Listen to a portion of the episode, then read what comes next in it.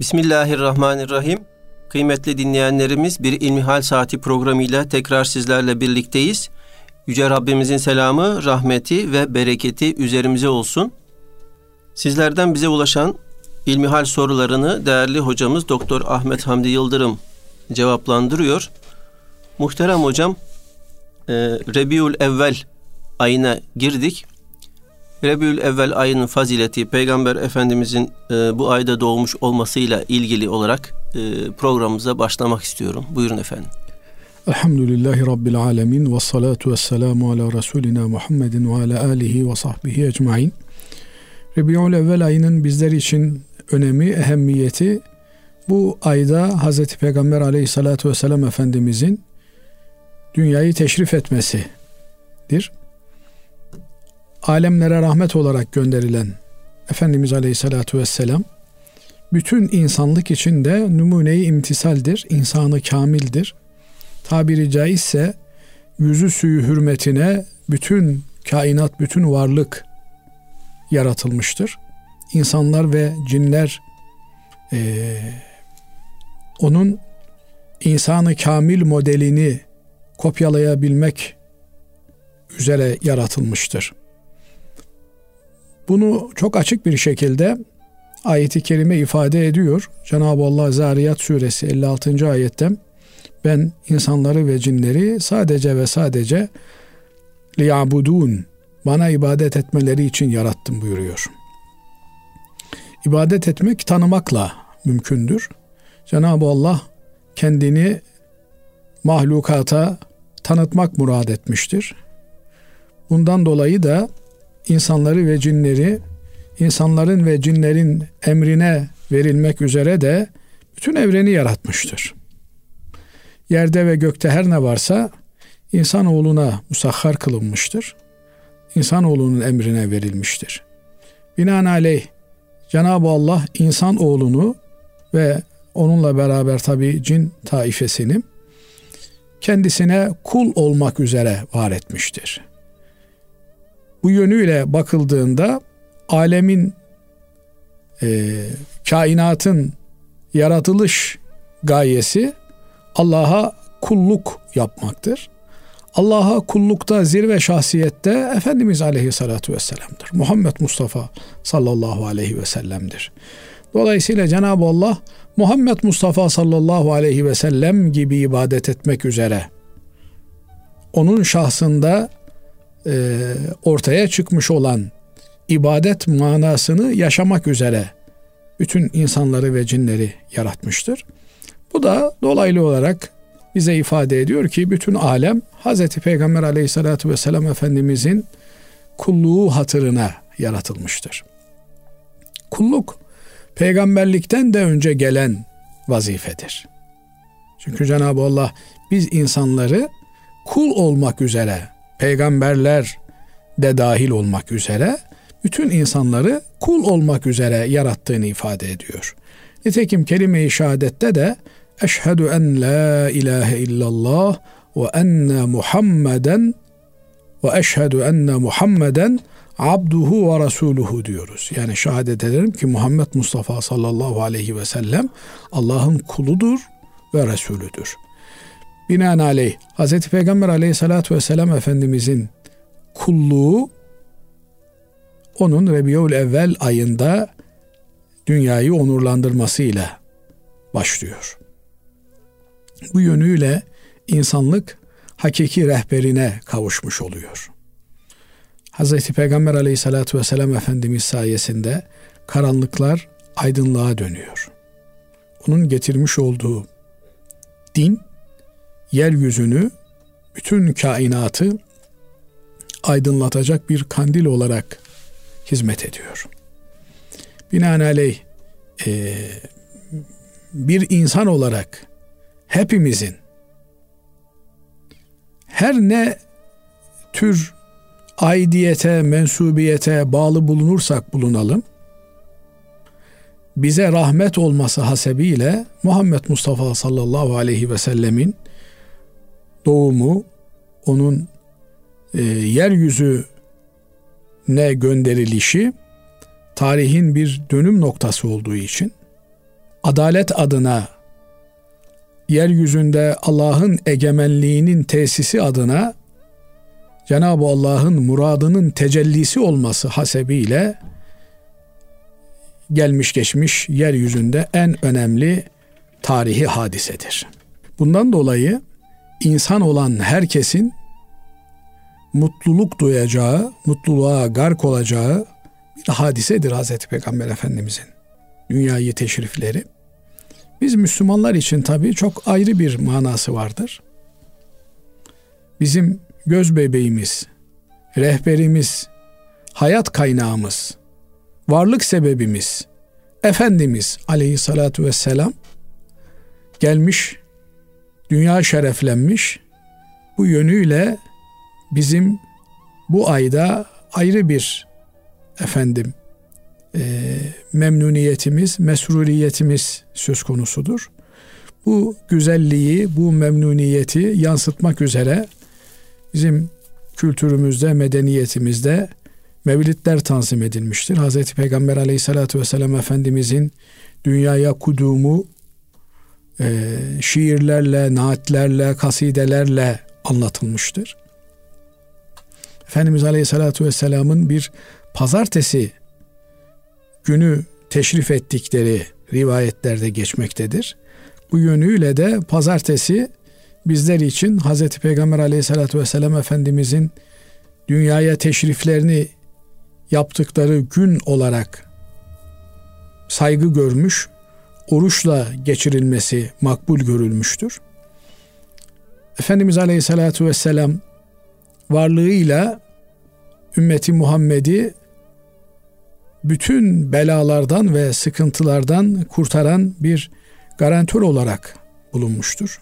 Tekim Cenab-ı Allah Allah onlara azap etmez sen aralarında olduğun sürece buyurmaktadır. Bu yönüyle Efendimiz Aleyhisselatü Vesselam'a ait olan onun hasaisi dediğimiz, onun özelliği sayılan şeylerden bir tanesi geçmiş ümmetler toptan helak ile helak edilirken Hz. Peygamber aleyhissalatü vesselam Efendimizin ümmetinin bu tür helaklardan muaf tutulduğu bildirilmektedir. Çünkü Efendimiz aleyhissalatü vesselam artık dünya semasını şereflendirmiştir, yeryüzünü şereflendirmiştir. Onun mübarek bedenleri e, Medine-i Münevvere'de toprakta medfun bulunsa da artık yeryüzünden bir parçada yer almaktadır. Bu yönüyle e, genel afetlerden, büyük belalardan ümmeti Muhammed korunmuştur. Yani eskiden bir bela gelir. E, mesela işte e, Lut kavmi biliyorsunuz. Lut aleyhisselamın peygamber olarak çabalarına rağmen e, insanlık tarihinin en rezil işlerinden birini yapıyorlardı. E, hem cinslerle erkek erkeğe efendim e, yasak ilişkiler yaşıyorlardı ve bunu toplumda adet haline getirmişlerdi. Cenab-ı Allah bu çirkin ilişkiyi, bu ahlaksızca hadiseyi e, yapmalarından dolayı toptan Lut kavmini helak etmişti. Onların içerisinden sadece birkaç kişi Nuh Aleyhisselam ve ona iman eden birkaç kişi kurtulmuştu. Onlara da Cenab-ı Allah meleklerini göndermiş ve gecenin bir yarısında ey Lut sen ve sana iman edenler orayı terk edin diye talimat gelmişti.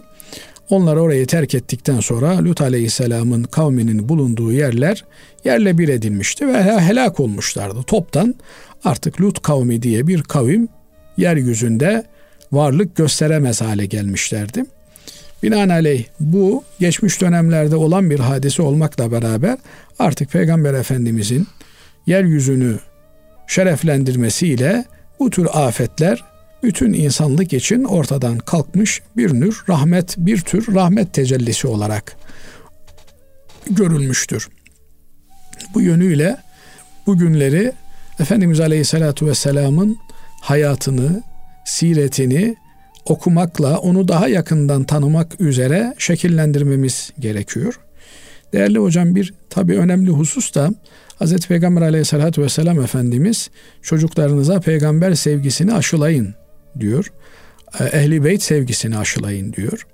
Çocuklar gelişme çağında oldukları için, büyüme devresinde oldukları için kendilerine rol modeller ararlar.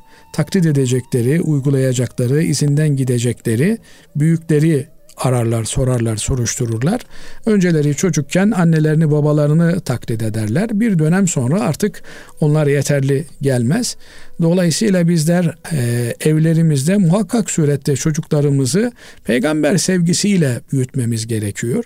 Peygamber aleyhissalatü vesselam Efendimizin adının her gün evlerimizde anılması, anıldığında da sallallahu aleyhi ve sellem diye tazimle beraber öyle gelişi güzel bir anmanın olmaması, efendim oturuyorsak düzelmemiz, yatırıyorsak yatıyorsak doğrulmamız öyle lafın arasında gelişi güzel bir şekilde değil, o çocukların zihin dünyalarına Muhammed Mustafa sallallahu aleyhi ve sellem'den bahsediliyor.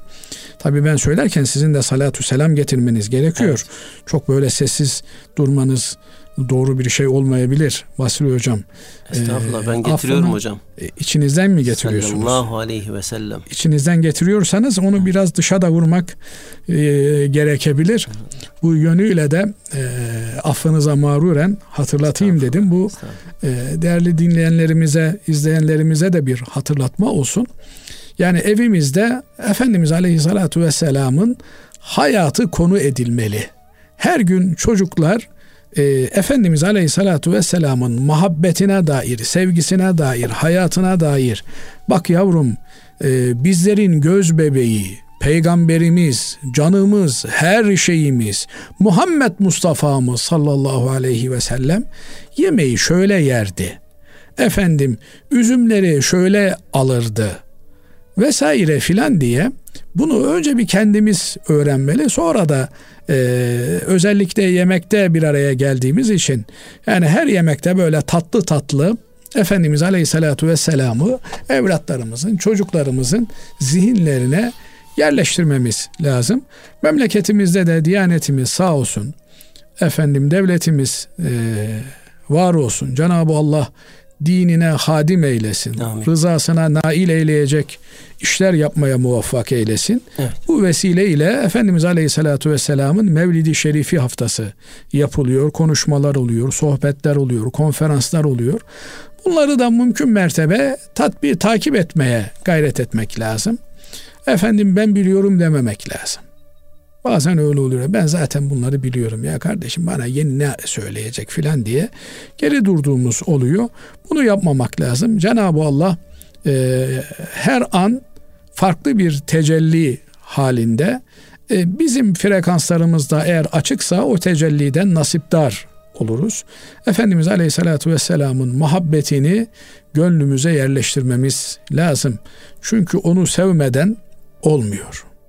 Cenab-ı Allah buyuruyor ki Peygamber Efendimizin lisanı ile emrediyor. Diyor ki ey Habibim sen onlara söyle in kuntum tuhibbunallaha fettebi'uni. Allah'ı seviyorsanız bana tabi olun, beni sevin. Öyle yaparsanız Allah da sizi sever. Evet. Binaenaleyh Cenab-ı Allah'a ulaşabilmenin, onun sevgisini kazanabilmenin yolu Efendimiz Aleyhisselatü Vesselam'ı sevmekten ve ona tabi olmaktan geçiyor. Bu mübarek günler hürmetine, Efendimiz Aleyhisselatü Vesselam'ın dünyayı teşrifi hürmetine Cenab-ı Allah onun sevgisini kalplerimize hakim eylesin, egemen eylesin. Amin. Bütün evlatlarımıza, bütün ümmeti Muhammed'in çocuklarına Peygamber aleyhissalatü vesselam Efendimizin sevgisini yerleştirebilmemizi nasip eylesin. Eğer öyle olmazsa o zaman e, her millet işte Kürdü ayrı, Çerkesi ayrı, efendim Türk'ü ayrı, Arabı ayrı, Almanı ayrı, Fransızı ayrı kendine göre efendim kahramanlar edinmeye başlıyor. Onların muhabbeti ve sevgisiyle e, yetişiyor. Oysa bütün ümmeti Muhammed, bütün insanlık Muhammed Mustafa sallallahu aleyhi ve sellemin izinden gidebilirse bahtiyar olur. O zaman kurtuluşa erebilir ve o zaman birlik ve bütünlük sergileyebiliriz. Bu yönüyle de Efendimiz Aleyhisselatü Vesselam'ın kıymetini bilmemiz gerekiyor. Evet. Evet. Allah razı olsun kıymetli hocam. Efendim şimdi e, bize gelen sorulara geçmek istiyorum. Allah Celle Celaluhu ve Muhammed sallallahu aleyhi ve sellem yazılı kolye ve aksesuarları takmak caiz olur mu diye soruyor dinleyicimiz değerli hocam. Şimdi e, yani takılarda bir gösteriş mahiyeti var. Takmak, takıştırmak diye de söylerler. Binaenaleyh ama kadınların süslenme, süslü görünme, zinet eşyalarını taşınma onların fıtratlarıyla ilgili bir husus olduğu için onlara müsaade edilmiş. Yani kadınlar bizatihi kendileri bir e, süs oldukları için, topluma bir değer kattıkları için, toplumun zineti oldukları için kadınsız bir toplum e, nezaketten yoksuz, süsten, zinetten yoksuz bir toplum olarak karşımıza çıkar. Böyle olduğu için de onlar kendileri zinet olduğu için zinet eşyalarının üzerlerinde bulunması onlara müsaade edilmiş. Ee, onların fıtratları, doğaları böyle bir şeyi gerektiriyor. Fakat Efendimiz Aleyhisselatü Vesselam'ın ismi tabi öncelikle Cenab-ı Allah'ın e, ismi celili, lafzatullah böyle bir aksesuar malzemesi olarak, bir zinet malzemesi olarak kullanılması hoş bir şey değil kanaatimce. Kaldı ki e, insan e, o isimleri üzerinde taşıdığında o isimlere hürmeti de e, tazimi de, de her an bulundurması gerekir. Bu yönüyle de işte e, insan günlük farklı işler yapabiliyor. Efendim e, farklı beşeri ihtiyaçlarımız oluyor. Farklı yerlere giriyoruz, çıkıyoruz.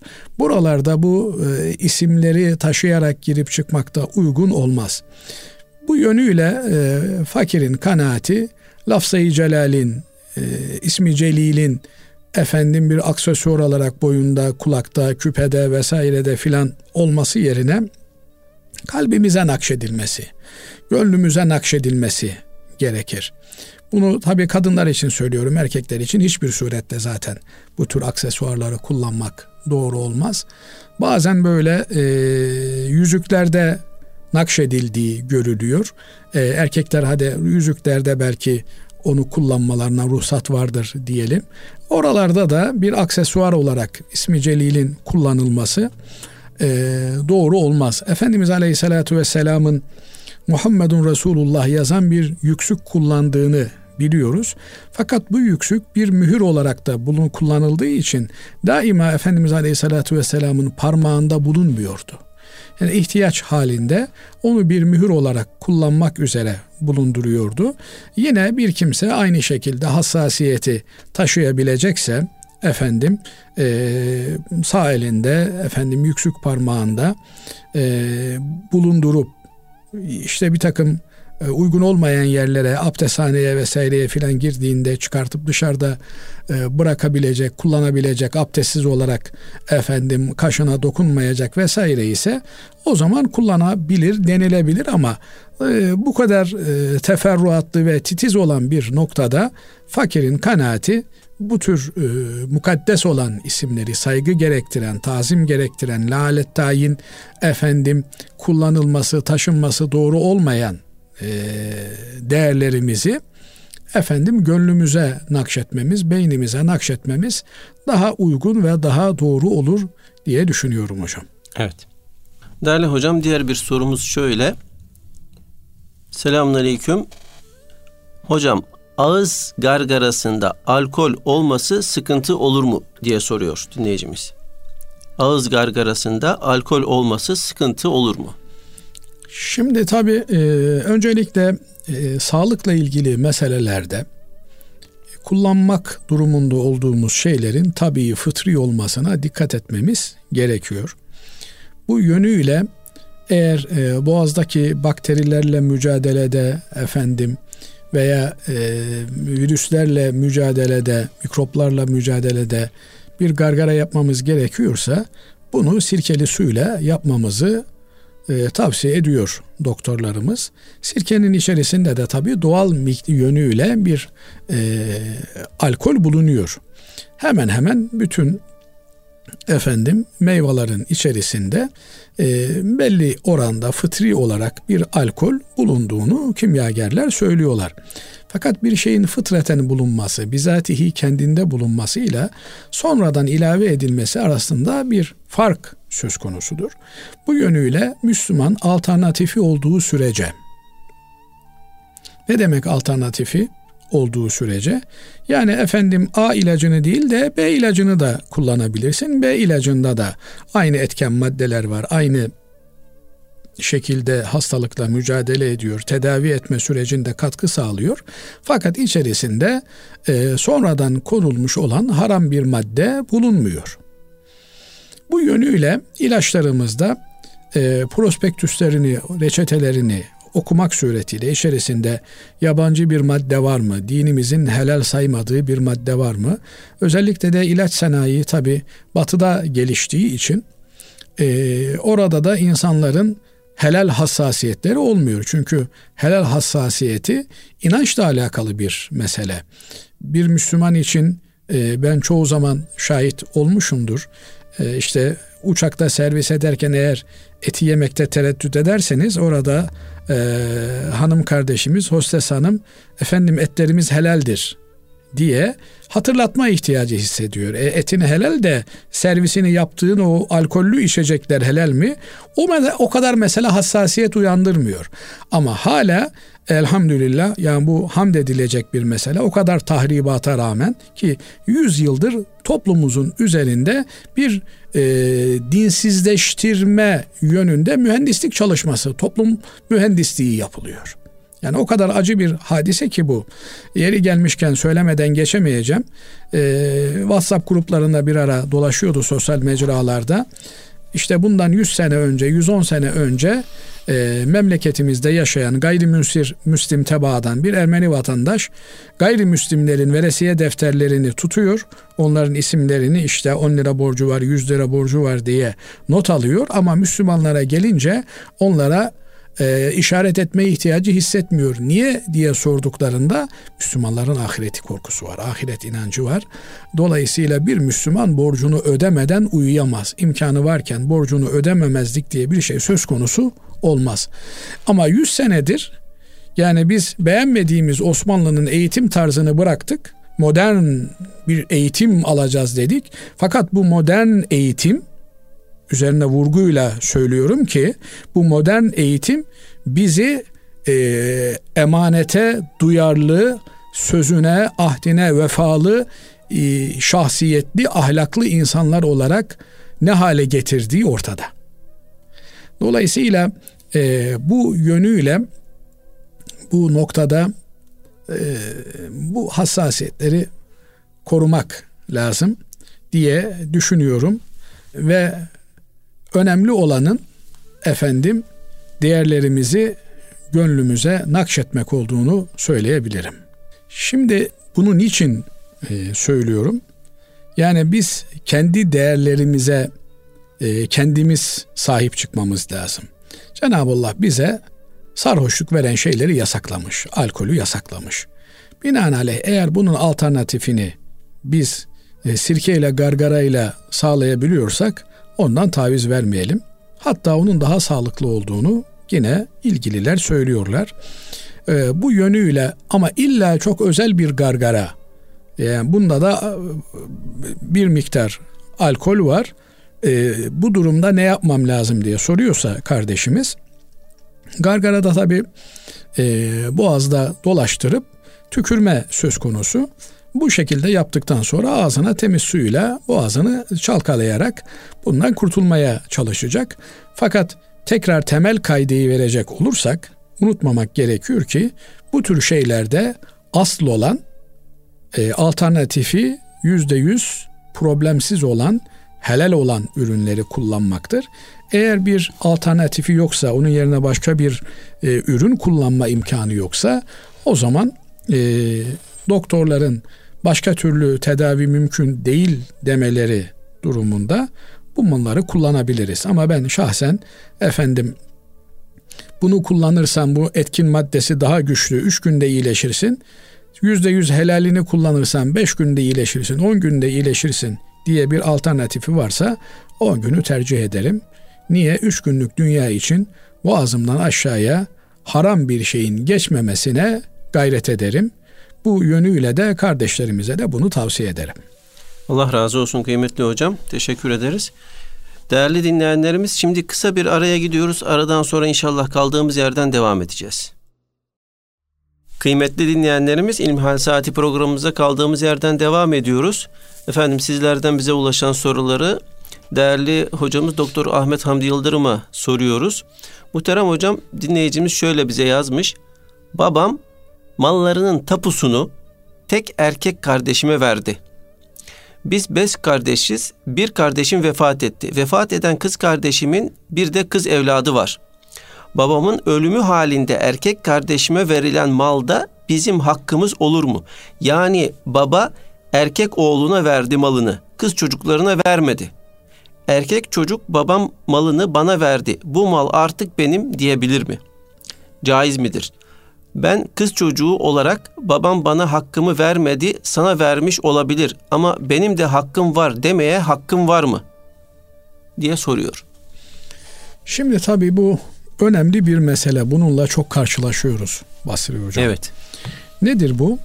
Ee, hala e, insanımızda evlatlarının arasında bir ayrım gütme oluyor maalesef. Özellikle de memleketimizin bazı bölgelerinde erkek evlat kız evlada üstün görülüyor. Değerli tutuluyor. Ee, şu doğru yani erkek evladın sorumluluğu taşıdığı yük kız evlada göre daha fazla. Ee, bunu şuradan da biliyoruz. Ee, tarihimize baktığımız zaman e, kadınların vakıfları çok çok daha önemli bir yer tutuyor.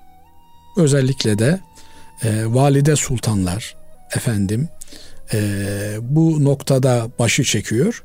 Niye? Kadının geliri var, gideri yok neredeyse. Gider, evet. Bütün giderlerini ya e, evdeyken babası karşılıyor ya evlendikten sonra kocası karşılıyor. Fakat buna rağmen babasından bir miras kalıyor. Kocasıyla evlendiğinde efendim ondan bir mehir alıyor. Bir yekün oluşuyor. He bugünlerde kadınlarımız parayı harcayacak yer bulabiliyorlar elhamdülillah. O açıdan bir sıkıntıları yok. Ama düşünün işte bundan 200 sene kadar önce yani parayı harcayacağım desen e bir kumaş geliyor. O kumaşı da yani ka- kaçırdınsa harcayacak yer kalmıyor. Akıllı insanlarda olunca ben diyor ömür boyu bana hayır hasenat getirecek yerlere bunu harcayayım diyor. Hasılı kelam erkeklerin sorumlulukları çok, kadınlarımızın bu anlamda mali yükümlülükleri yok. E, ama buna rağmen işte bu kapitalist dünyada, emperyalist dünyada e, kadın erkek eşitliği diye bir şey tutturmuşlar. Erkeklerin yapması gereken, e, üzerine alması gereken sorumlulukları, işleri kadınlarımıza yüklüyorlar. Sabah bakıyorsunuz 6'da kadınlar evlerinden çıkmışlar. Efendim evet. e, dolmuşla diğer e, toplu taşıma vasıtalarıyla e, araçlara dökülmüşler. Yani e, insanın yüreği parçalanıyor. Halbuki e, toplumun efendisi olması lazım gelen, toplumun zineti olması lazım gelen, efendim dokunulmaz bir e, hüviyeti olması lazım gelen kadınlar ha öyle bir hale gelmiş ki artık yani bakıyorsun istiyor, can atıyor. Ya sabah namazına kalkmayan insan sabahın altısında ezandan önce sokaklara dağılıyor, dökülüyor. Nedir efendim? 5 ee, bin lira 10 bin lira bir para alacak. Sonra bakıyorsun o aldığı 5 bin lira 10 bin lirayı da kapitalist düzen e, ondan yine geri alıyor. Yani onun elinde bırakmıyor o parayı. Yine bir şekilde fazlasıyla geri alıyor. Hasılı kelam bu meseleye böyle temas ettikten sonra şunu ifade edelim ki birincisi Allah bize evlatlarımızı emanet olarak veriyor biz evlatlarımızın arasında eşit davranmaya mecburuz. Kız olsun, erkek olsun. Erkekler arasında da, kızlar arasında da, kızlarla erkekler arasında da eşit muamele yapmaya, daha doğrusu adaletli muamele yapmaya mecburuz. Binaenaleyh bir hediye alacağımız zaman evlatlarımıza atıyorum mesela adamcağızın beş tane çocuğu var. Bir tanesi erkek, dört tanesi kız. Yani eve e, işte meyve getirdi. Ben bunu oğlana aldım kızlar yemesinler. Haşa. Böyle bir davranış asla Müslümanca bir davranış olmaz. Ben işte e, oğlana ayakkabı alacağım, kızlara almayacağım. Bunlar bir Müslümanın yapacağı şeyler değillerdir. İlla bir ayrımcılık söz konusu olacaksa bu kızların lehine bir ayrımcılık olmalı. Niye? Ta cahiliye döneminden beri yani Araplar cahiliye döneminde, İslam'dan önceki dönemde ki biz o döneme cahiliye dönemi diyoruz. O dönemde kız evlatlarından haz etmezlerdi. Erkek evladı tercih ederlerdi. Niye? Erkek evlat işte onlarla beraber savaşabilir, avlanmaya gidebilir. Efendim ama kız evlat e, borçlanacak, harçlanacak olsalar o kız evladı borcun karşılığında vermeleri söz konusu olabilir vesaire filan bir takım e, toplumsal e, problemlerden dolayı kız evladı tercih etmezler. Hatta Kur'an-ı Kerim diyor ki onlardan bir tanesine kız evladın oldu diye müjdele verilse adamın yüzü kapkara kesilir ve köşe bucak nasıl saklanacağını bilemeden evine gider. Oysa Efendimiz Aleyhisselatü Vesselam'ın e, kız evlatları da vardı, erkek evlatları da vardı. Erkek evlatları fazla yaşamadılar. Doğduktan kısa bir süre sonra vefat ettiler ama kız evlatları e, Efendimiz Aleyhisselatü Vesselam'da yaşadı. Efendimiz Aleyhisselatü Vesselam'dan sonra hayatta oldular ve Efendimiz Aleyhisselatü Vesselam'ın nesli de Hazreti Fatıma anamızdan, onun kız evladından devam etti. Binaenaleyh bir Müslüman evlatlarına muamelede kız erkek ayrımı göstermeksizin adaletli davranmak durumundadır. Eğer aralarında bir adaletsizlik söz konusu olacak olursa Efendimiz Aleyhisselatü Vesselam iki omuzundan bir tanesi aşağıya çökmüş yalpalar bir vaziyette kıyamet günü hesaba çekilir diyor. Ee, ama çocuklarından bir tanesinin hastalığı vardır. Ona daha fazla efendim masraf yapması gerekiyordur. Burada bir eşitsizlikten bahsedemeyiz. Niye? Birinin ihtiyacı var. Onun ihtiyacına göre davranmak gerekir. He nedir? İşte büyük çocuğa yeni alınır da küçük çocuklara büyüğünden kalanlar giydirilir. Ama mümkün mertebe onlara da yeni almaya, ekonomik duruma göre davranmaya gayret ederler. Şimdi bir insan bunu böyle bildikten sonra yani e, çocuklar arasında muamelede ve onlara hediye alırken eşit davranılması gerekir. Efendim bu kız çocuğudur, bu erkek çocuğudur, erkeğe fazla vereyim, kıza az vereyim diye bir şey söz konusu değildir. Bunu öncelikle böyle bilmemiz gerekiyor. Sonra şunu da bilmek gerekiyor. Bu dinen böyledir, ahlaken böyledir. Allah huzurunda hesap bunun üzerinden sorulacak.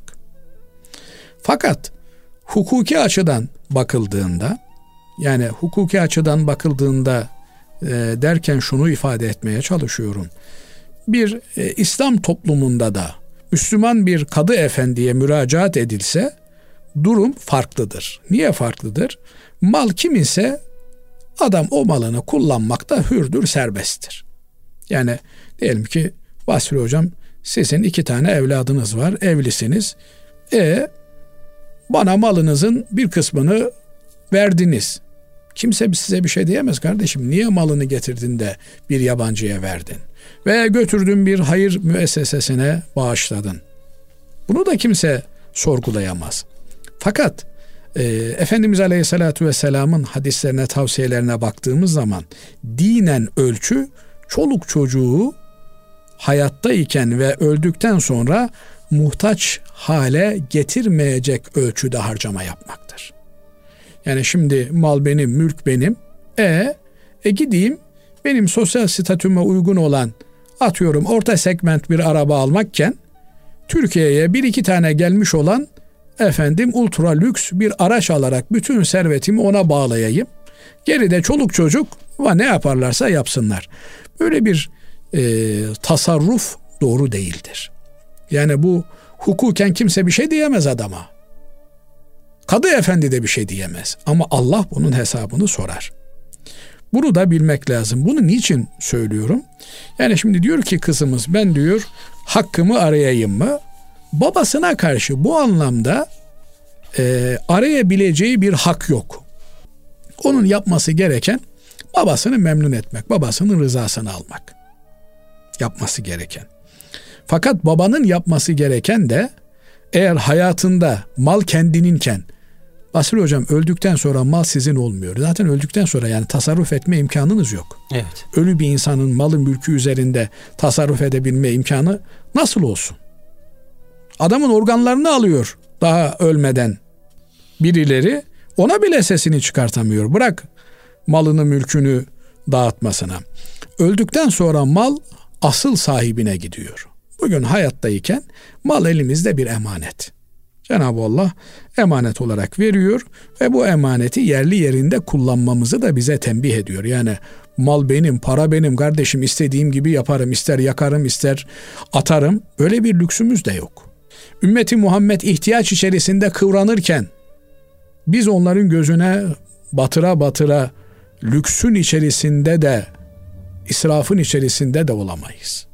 Ama hasılı kelam hayattayken o mal üzerinde tek söz sahibi biz olduğumuz için bizim tasarruflarımız hukuken geçerlidir. Bu yönüyle bu adamcağızın yapmış olduğu işlem hukuken bir koğuşturmaya, bozmaya tabi tutulamaz. Ama yaptığı işlem yanlıştır. Mamafi burada ee, çocukların babalarıyla oturup konuşması lazım. Şimdi bazen de sorular tek taraflı geliyor. Yani adamcağızın bir tane oğlu var, üç tane kızı var. Kızlar gitmişler. Oğlu onunla beraber kalıyor. Efendim e, sabahtan akşama kadar annesinin babasının hizmetiyle meşgul. Onların yanından ayrılmıyor. Ne derlerse yapmaya çalışıyor. Öbürleri de çekmişler gitmişler. Yani burada da tabi e, Allah katında sorumlu olmamak için so insanın dönüp kendisine de bir bakması gerekiyor. Şimdi mesela bir kardeşimiz diyor ki ben diyor efendim babam diyor atıyorum Antalya'da ben diyor ordudayım diyor. Babam diyor dört tane kardeşiz diyor. Dört dairemiz var diyor apartmanda.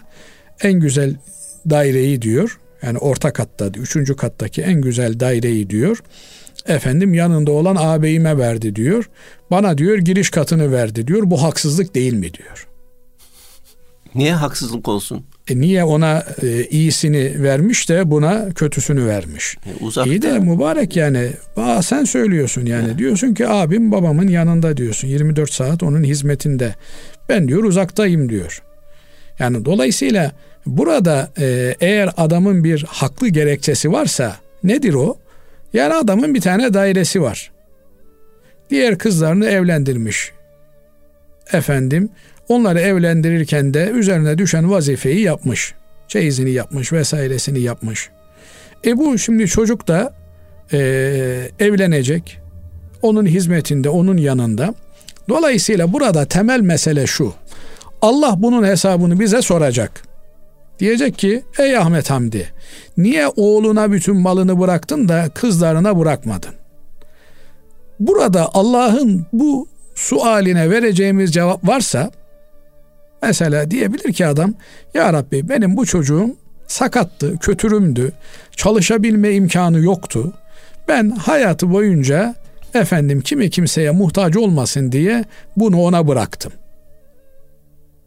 Hayatındayken bu tasarrufu yapabilir bir insan. Ama öldükten sonra yapacak bir şey yok. Herkes Allah nasıl emretmişse o şekilde mirastan payını alır. He bazen de adamcağız efendim alma satma kolay olsun diye şimdi 65 yaşına gelince adamın alım satım e, noktasında kısıtlamalara tabi tutulduğunu görüyoruz. Adamcağız da demiştir ya işte ben benden şey isteyecekler, rapor isteyecekler, bilmem ne isteyecekler. Formaliteden çocuğunun üzerine bırakmış olabilir. Bunları netleştirmek lazım. Bunları edebi dairesinde konuşmak lazım.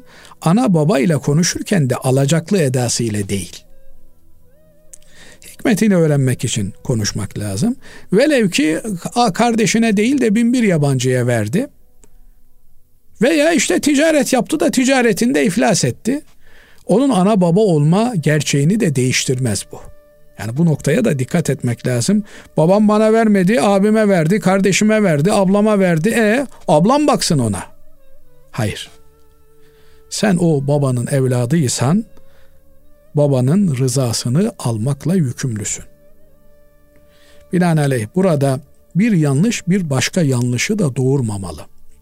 Bu kardeşimize düşen vazife anne babasına saygılı olması, duasını almaya gayret etmesi.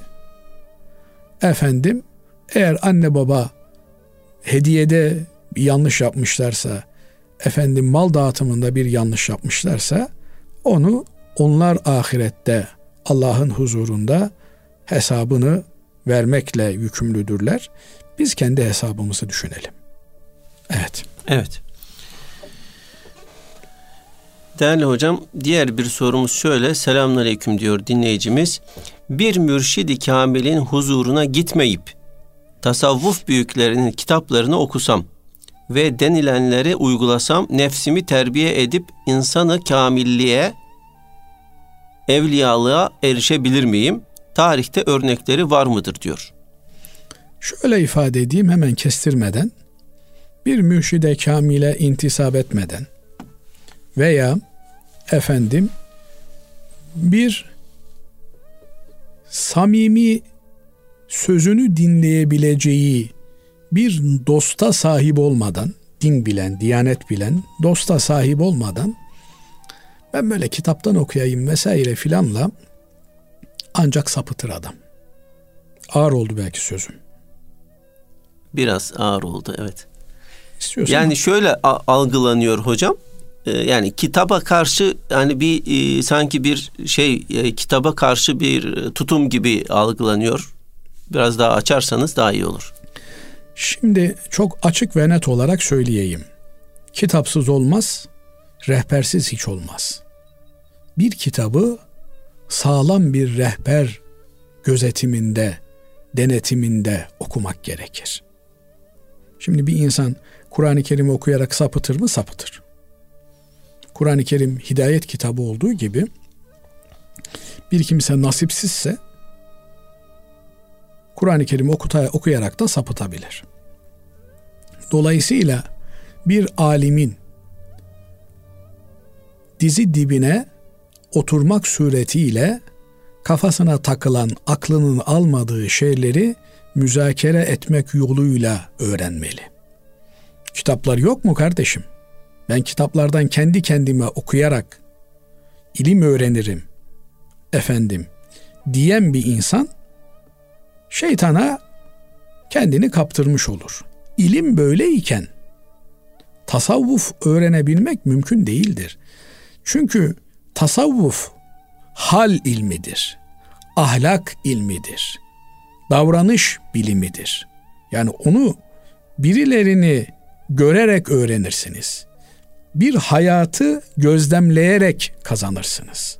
Yani biraz usta çırak ilişkisine benzetebilir usta miyiz? Usta çırak ilişkisinin de ötesinde bir şeydir. Kendinize bir rol model bulursunuz ve onu takip etmeye çalışırsınız. Binaenaleyh e, tasavvufta nefis teskiyesi, efendim nefsi kötü sıfatlardan arındırma tamamen bir mürşidi kamilin eline teslim olmakla mümkündür.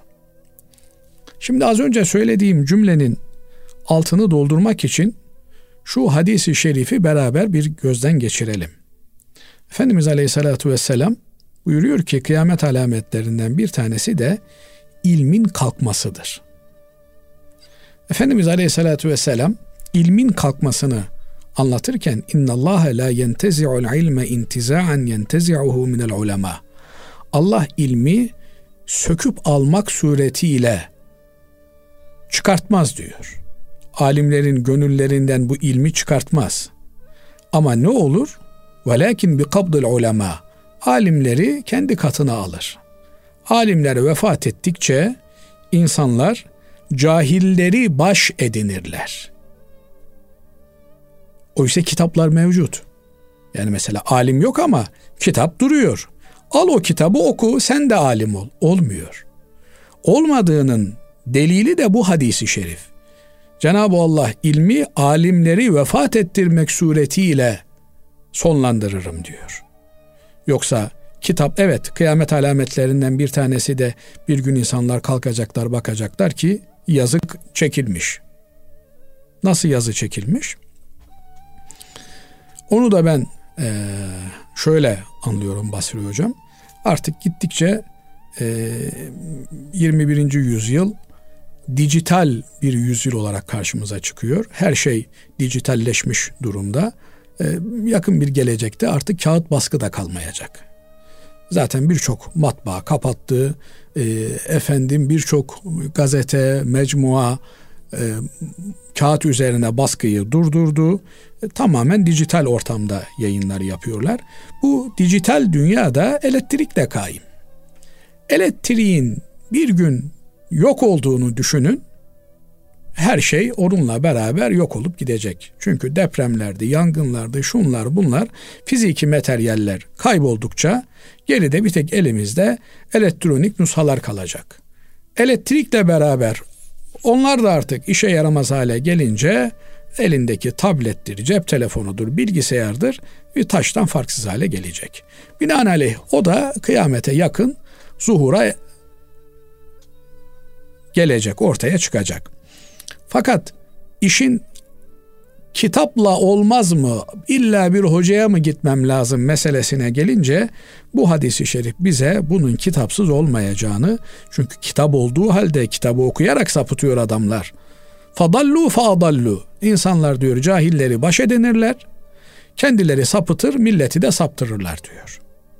Sonra bir diğer hadisi şerif Cibril hadisi diye bildiğimiz Hazreti Ömer Efendimizin naklettiği Bukhari'de, Müslim'de geçen Riyazu Salihinden kardeşlerimizin bulup çok detaylıca, tafsilatlı bir şekilde okuyabilecekleri bir hadis.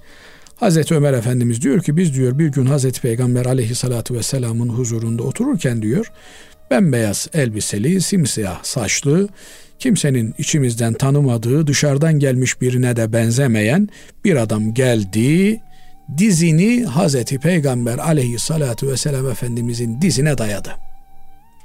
Yani demek ki bu diz dize bir hocanın rahleyi tedrisinden geçerek oluyor. Sorular sordu diyor, Efendimiz cevaplar verdi diyor. Çok eğitimle ilgili, öğretimle ilgili çok önemli bir hadisi şeriftir. Ama özellikle de hocasız olmaz kısmında öyle hoca ile uzaktan bir iletişim de değil. Yani diz dize, göz geze bir hocanın rahleyi tedrisinden geçmek gerekir. Bu normal ilim için. Tasavvuf olunca hal ilmi olunca muhakkak gönül gönüle bir iletişimin olması gerekir. Hz. Peygamber aleyhissalatü vesselam Efendimiz sahabe neslini nasıl yetiştirmişse aynı şekilde efendim bir mürşidi kamilin efendim ben nereden bulacağım mürşidi kamili? İnsan gayret edecek. وَالَّذ۪ينَ جَاهَدُوا ف۪ينَا لَنَهْدِيَنَّهُمْ سُبُلَنَا Siz biraz gayret ederseniz Cenab-ı Allah size yolları gösterir. He mürşidi kamil bulamadınız. O zaman el ayağı düzgün bir dost edineceksiniz. Bir büyük edineceksiniz. O size yanlışlarınızı, eksiklerinizi söyleyecek. Takıldığınız müşkilatlı meselelerde ona müracaat edeceksiniz. Dolayısıyla ben kendi kendime okuyayım, okuyarak öğrenirim, okuyarak hallederim türünden bir şey doğru değil. Tıpkı öyle kendi kendine okumakla tıp öğrenilmeyeceği gibi, mühendislik öğrenilemeyeceği gibi bu yolda, tasavvuf yolu da, efendim züht yolu da ancak bir mürşidi kamile bağlanmakla olur. Evet, Allah razı olsun hocam. Efendim bugünlük son bir sorumuz da şöyle değerli hocam. Vücut geliştirme yapmak caiz mi diye soruyor dinleyicimiz. Şimdi vücut geliştirme de kendi içerisinde farklı farklı düşünülmesi gereken şeyler. E, yumurta kutusu gibi efendim insanın vücuduna şekiller vermesi, pazularına şekiller vermesi, onu e, bir gösteri haline, bir şov haline dönüştürecek şekilde spor olarak değerlendirmek doğru bir şey değil. Ama insan zinde olmak için her an e, efendim atik olabilmek için bir takım antrenmanları yapması, vücudunu sağlıklı olarak bulundurmaya çalışması, bununla ilgili günlük koşmasıydı, bandıydı, sporuydu vesairesini filan yapması bunlar bırakın caiz olmayı sünnet olarak değerlendireceğimiz şeylerdir. Çünkü Hz. Peygamber aleyhissalatü vesselam Efendimiz güçlü müminin zayıf müminden hayırlı olduğunu söylüyor. Yani güçlü müminden maksat kendine yetebilen, başkasına yetebilen Müslüman, kendine bile yetemeyen Müslümandan daha hayırlıdır. Bu noktada elbette kendini koruyabilen, diğer Müslümanları koruyabilecek kadar efendim vücut sağlığına sahip olan bu noktada günlük çalışmalarını yapan, antrenmanını yapan, koşusunu yapan, e, kendine dikkat eden bir Müslümanın yaptığı eylem makbul bir eylemdir. Fakat bunun ötesinde efendim işte bilmem ne proteinleri haddinden fazla alarak, şu hapları kullanarak, bu hapları kullanarak baklava dilimli bir vücut e, ortaya koymaya çalışmak efendim e, abuk subuk işte e, yani çok da detaylarını bilmiyorum ama yani fıtratla çelişecek bir şekilde bir insan ucubesi haline vücudu getirmek bunlar caiz değildir. Bunlar fıtrata müdahaledir. Evet. Allah bizi yaratmış. Tamam göbek olmasın. Göbeksiz bir vücut olsun ama işte yani baklava dilbi olsun, ayak ayakkabı üçgen e, şekil, silindiri evet. olsun, üçgeni olsun vesaire bunlar e, gösterişe yönelik, şova yönelik evet. şeyler doğru değil. Doğru şeyler değil. E, kaldı ki bunlar sağlıklı şeyler de değil. Yani insan e, sağlıklı bir vücudu ömür boyu taşıyabilecek bir şekilde programlamalı. Yoksa ben 10 sene işte vücut geliştirme yapayım ondan sonra hapları bırakınca, antrenmanları bırakınca vücut kendini koy versin. Efendim böyle bir ucube karşımıza çıksın. Bunlar vücuda yapılmış olan da zararlı eylemlerdir. Vücudumuza zarar vermek de dinimizin yasakladığı bir husustur. Allah razı olsun hocam. Teşekkür ederiz. Kıymetli dinleyenlerimiz bugünkü programımızın sonuna ermiş bulunuyoruz. Efendim hepinizi Allah'a emanet ediyoruz. Hoşçakalın.